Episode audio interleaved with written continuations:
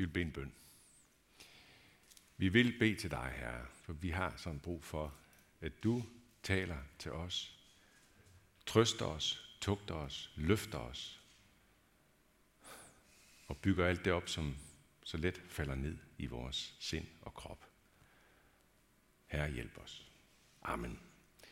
Så skal vi høre dagens evangelium fra Johannes evangelie kapitel 12. Der står sådan her. Jesus svarede disciplene, timen er kommet, da menneskesønnen skal herliggøres. Sandelig, sandelig siger jeg, hvis vedkornet ikke falder i jorden og dør, bliver det kun det ene korn. Men hvis det dør, bærer det mange folk. Den, der elsker sit liv, mister det. Og den, der hader sit liv i denne verden, skal bevare det til evigt liv. Den, der tjener mig, skal følge mig, og hvor jeg er, der skal også min tjener være. Den, der tjener mig, ham skal faderen ære. Nu er min sjæl i oprør, og hvad skal jeg sige? Far, frels mig fra denne time. Nej, det er derfor, jeg er nået til denne time. Far, herliggør dit navn. Der lød der en røst fra himlen, jeg har herliggjort det, og jeg vil af dig herliggøre det. Folkeskaren, som stod der og hørte det, sagde, at det var torden. Andre sagde, en engel talte til ham. Jesus sagde til dem, den røst lød ikke for min skyld, men for jeres skyld. Nu fældes der dom over denne verden. Nu skal denne verdens fyrste jages ud. Og når jeg er blevet ophøjet fra jorden, vil jeg drage alle til mig. Det sagde han, og betegnede dermed, hvordan han skulle dø.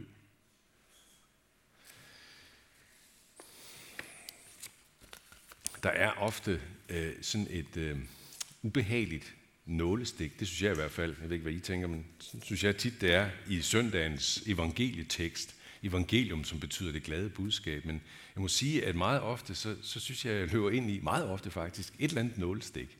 En eller anden ubehagelighed, noget mærkeligt. I ellers Jesus meget varme, øh, kloge ord, menneskelige ord, denne skønne Jesus, ikke? Men han, kommer der lige et nålestik alligevel. Den, der elsker sit liv, mister det. Den, der hader sit liv i denne verden, skal bevare det til evigt, til evigt liv. Det synes jeg er et nålestik. Jeg sad faktisk øh, i onsdags, øh, og det var min fødselsdag, så sad jeg og, og var sådan så småt i gang faktisk med at forberede prædiken her, så jeg tænkte lidt og, og skrev lidt. Og, og så indimellem, så lavede jeg lige sådan en overspringshandling, hvor jeg lige hoppede ind på Facebook-siden for at se alle de her lykønskninger, der kom til mig. jeg elsker mit liv. 62 år, jeg er slet ikke færdig, det føler jeg ikke, det vil jeg ikke være. Den, der elsker sit liv, mister det. Den, der hader sit liv i denne verden, skal bevare det til evigt liv. Kunne man bare lige pille det der nål ud af teksten? Så var det da nemmere. Men det er okay. Lad os prøve at ikke pille den helt ud, men lige lægge den til side. Og så tage fat i det i teksten, som er tiltrækkende og umiddelbart virker stærkt og, og byggeligt på forskellige måder. Så kan det være, at vi forstår nålen bedre bagefter. Det her hvedekorns billede, hvedekornet, der, der ikke bare skal ligge fremme sådan helt for sig selv på et bord, eller i, jeg ved ikke hvad, på jorden, bare sådan fremme i lyset der for sig selv, og, og for at leve, men man skal ned i jordens, ned i sit gravhul, så at sige, ikke? ned og, og i en vis forstand dø, og så for at kunne blive til liv for rigtig mange. Altså det skal, det skal ikke dø der i sit eget ene selvstændige lille liv, fordi så kommer der ikke mere liv ud af det. Det Jesus sigter til med det billede der, det er helt klart hans egen død, der er lige foran. Og det er den også sådan rent, hvis man læser videre i teksten, så er det lige foran. Vi er nogle få dage før.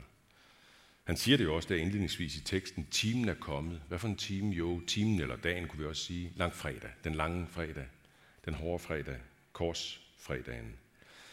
Jesus var vedkårende, der skulle ned og dø for at kunne blive til mangfoldig frugt. Hvad for en frugt? Hvad for en frugt?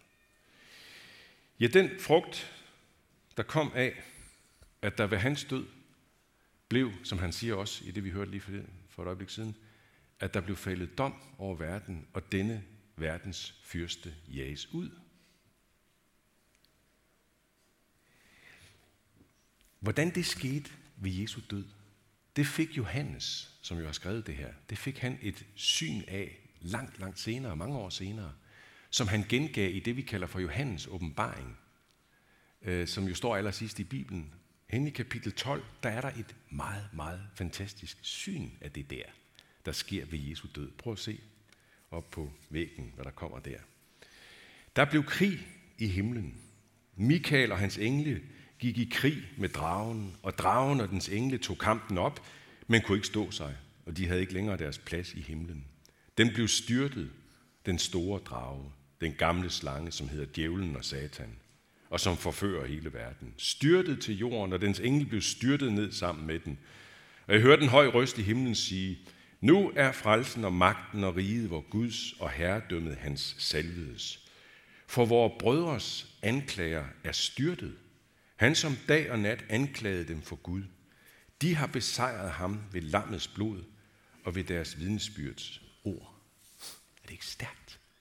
Det, ja, det er som om vi bliver lukket ind i sådan en, en stor usynlig virkelighed bag ved det, der umiddelbart var synligt, da Jesus hang på korset. Alle kunne se det, lidelsesfuldt, forfærdeligt, nederlaget. Men bagved det er der noget meget, meget vildere. Det er som om vi får et blik ind i det der. Det satte en krig i gang i himlen. Og ham, der har haft en anklageret i forhold til hele menneskeheden. Ham, der har haft den lige siden han fik de første mennesker til at, at gå med ind i Guds oprøret. Han blev styrtet ned. Han blev for altid frataget sin anklageret. For altid. Han, som har mange navne. Det er ikke kun kært barn, der har mange navne. Dragen, den gamle slange, satan, djævlen, anklageren. Anklageren blev jaget ud, fordi retssagen blev ført helt til ende. Dommen blev fældet over den fuldstændig uskyldige, som tog al skylden på sig. Det er noget, som Paulus skriver enormt stærkt i, i 2. Korintherbrev kapitel 5. Prøv at se. Ham, der ikke kendte til synd, har han gjort til synd for os. Altså Jesus, der ikke kendte til synd, har Gud gjort til synd for os, for at vi kunne blive Guds retfærdighed i ham. Og i dybeste forstand, i dybeste forstand, i uforståelig dyb forstand, så var det Gud selv, dommeren selv, der lod sig anklage. Det var Gud, der i Kristus forligte verden med sig selv.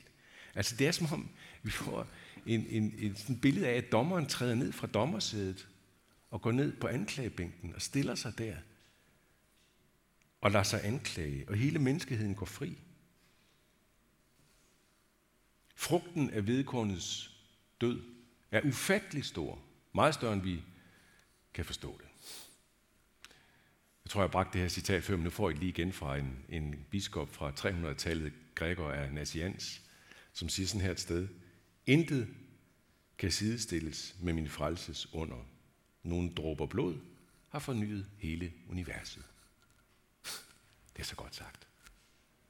Hele det univers, der har været under anklage, under dom. Dommen er fjernet fuldstændig, anklagen væk.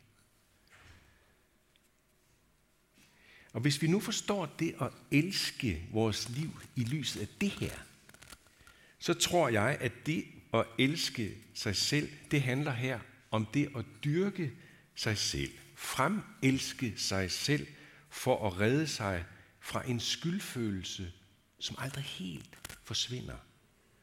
Og samle så mange likes som muligt. Samle på anerkendelse, samle på beundring. Og gør det i alle mulige varianter. Også med modsat foretegn, altså det vil sige fratage andre nogle likes. Sørg for, at andre ikke bliver alt for anerkendt. Altså der er også grænser for det, ikke? Altså, øh, sørg for at øh, måske bagtale andre lidt, så, så de bliver lukket lidt ned. Eller se med et moralsk kritisk blik på andre, osv. osv. For at få lagt et dække hen over en skyldfølelse, som ikke rigtig vil slippe sit tag.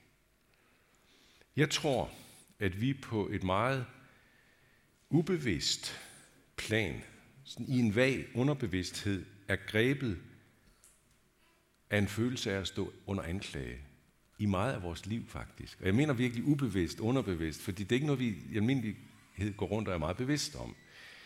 Men så kan det alligevel, så kan det alligevel godt, tror jeg, det tror jeg, I kan genkende mange af det kan dukke op i ny og næ, sådan en, pludselig sådan en stærk følelse af det der at være grænseløst skyldig i det liv, vi lever. Ubetaleligt skyldige. Jeg sad forleden og snakkede med en god ven, som øh, vi sad og snakkede om. Der er ingen af os, der er, der er unge. Øh, vi er, har levet en del år begge to. Og øh, vi talte om den her stigende erfaring af at komme til kort med så meget, som vi ellers synes, synes vi har gjort efter bedste evne. Vi synes, vi har gjort det. Vi forsøgte at være ja, gode børn af vores forældre, selv være gode forældre for vores børn, selv være gode bedsteforældre, selv være gode øh, søskende, gode venner, gode kollegaer. Alt det der, ikke?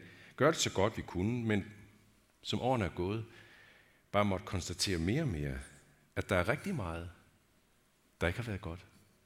Og hvis vi er ærlige, så er vi nødt til mest af alt at kigge indad og erkende, at vi synes, vi gjorde det så godt vi kunne, men det var slet ikke godt nok. På en måde, så kan man i sådan en, en stund der, så kan man sådan en klarhedsøjeblik, så kan man komme hen der, hvor Paulus er, når han i Romerbrevet kapitel 7 har det her meget, meget stærke, selverkendende udtryk, hvor han siger, det gode, som jeg vil, det gør jeg ikke. Det onde, som jeg ikke vil, det gør jeg. Sådan en klar stund kan man få en gang imellem. Men jeg tror sådan set, at langt det meste af tiden, der går vi ikke med den klarhed, men, men roder rundt i livet for at finde, for at finde den kærlighed og den anerkendelse og de likes, som kan lægge dæksel hen over den der meget lave, næsten lydløse tinnitus brummen, der kan være i ens sind det meste af livet, sådan meget lavt, med den her lille anklagerøst.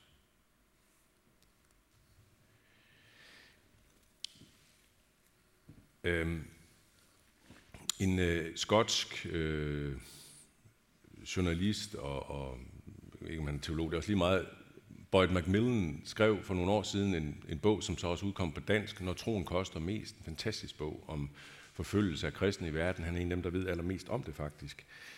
Og har været rundt i det meste af verden og interviewe folk. Og han var på et tidspunkt, og det skriver han også om i bogen, øh, ude og interviewe øh, en øh, egyptisk øh, ung, en, en muslim, øh, eller en tidligere, en forhenværende muslim, der også havde været sådan en terrorist, der havde været med til at voldtage flere unge øh, kvinder i Ægypten.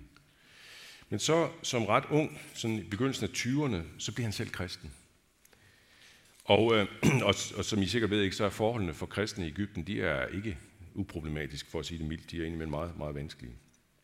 Og det blev det også for den her nyomvendte terrorist, som øh, blev leder af sådan en kirke for omvendte muslimer.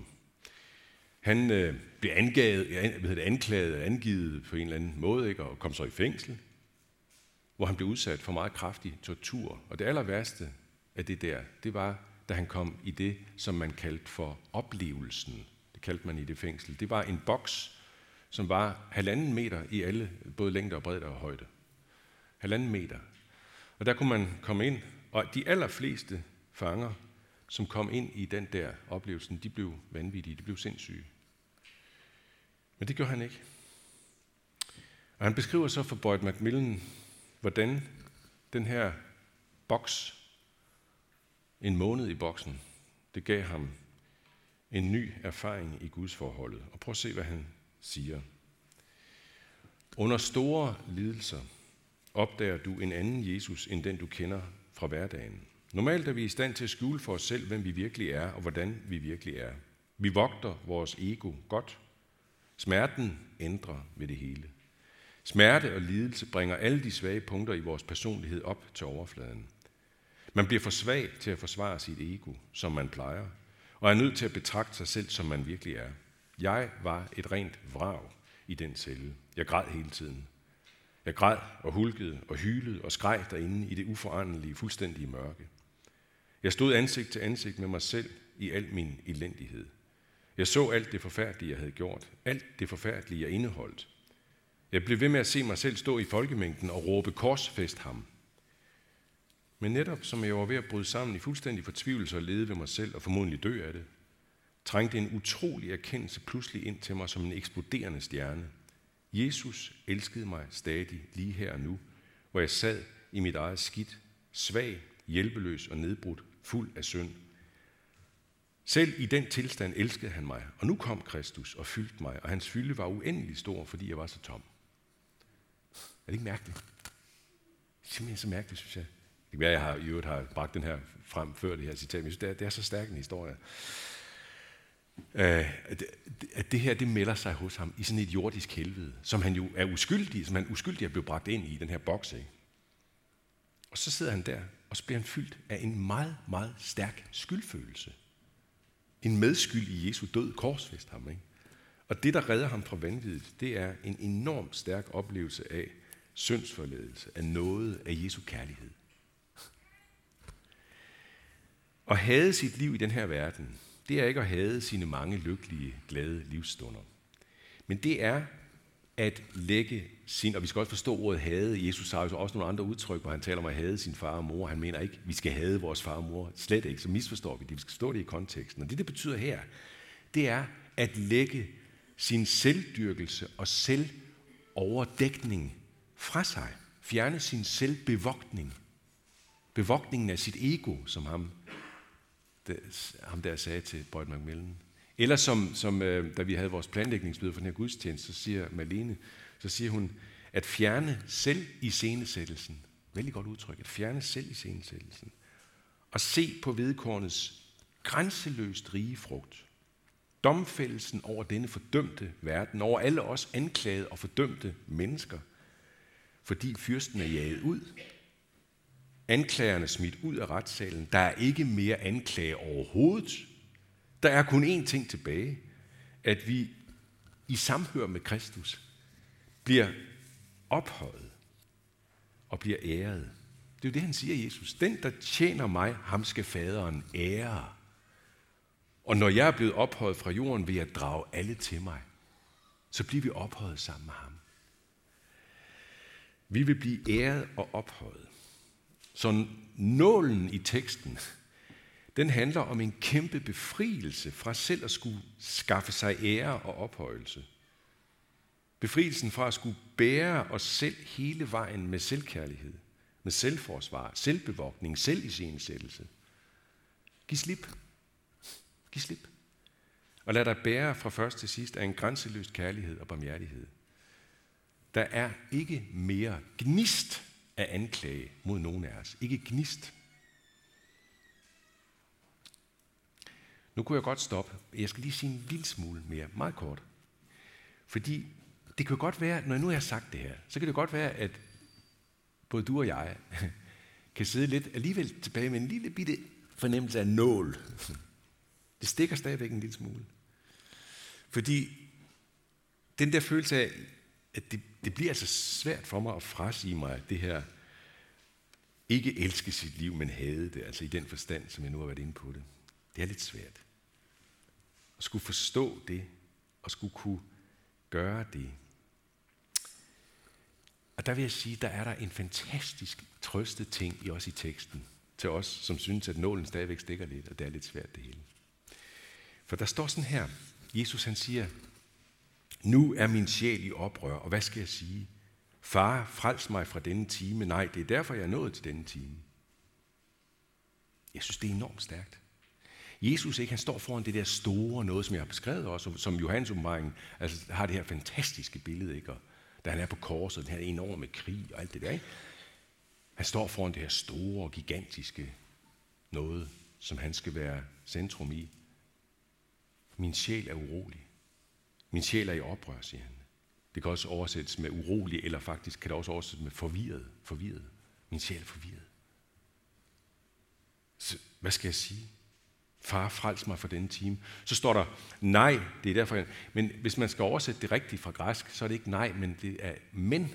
Det kan jeg faktisk bedre lide. Prøv at høre, hvis jeg siger sådan her. Nu er min sjæl i oprør. Hvad skal jeg sige? Far, frels mig for denne time. Men det er derfor, jeg er nået til denne time. Der er mere der er ikke den der nej-sikkerhed. Øh, nej, det er sådan, men jeg er jo her, og det er nu. Ikke? Der, der er stadigvæk den der uro. Han går ind i det. Jesus går ind i det her kæmpe store med uro, med forvirring, med frygt.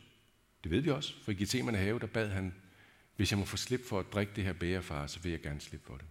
men din vilje ske. Ikke? Der var også en nål for ham, kan man sige. Man kan også sige, at det var et svær. Et svær. Så der må også godt være en nål for os i det her. Der må godt være noget, som vi kun meget langsomt tager til os, bid for bid, gennem hele livet. Det er også derfor, vi er kommet i kirke i dag. Det er derfor, vi kommer her igen og igen. Det er fordi, vi har brug for endnu et stykke af det. Endnu et bid af det. Endnu en gang at kunne tage noget af det til os. Kunne få det indenbords. Og det får vi helt bogstaveligt også lige om lidt, når vi skal op og fejre nadver. Vi får Jesu læme og blod. Ja. Derfor siger vi også i dag, lov takker evig ære være dig, hvor Gud, Far, Søn og Helligånd, som var, er og bliver en sand treenig Gud, højlået fra første begyndelse nu og i al evighed. Amen.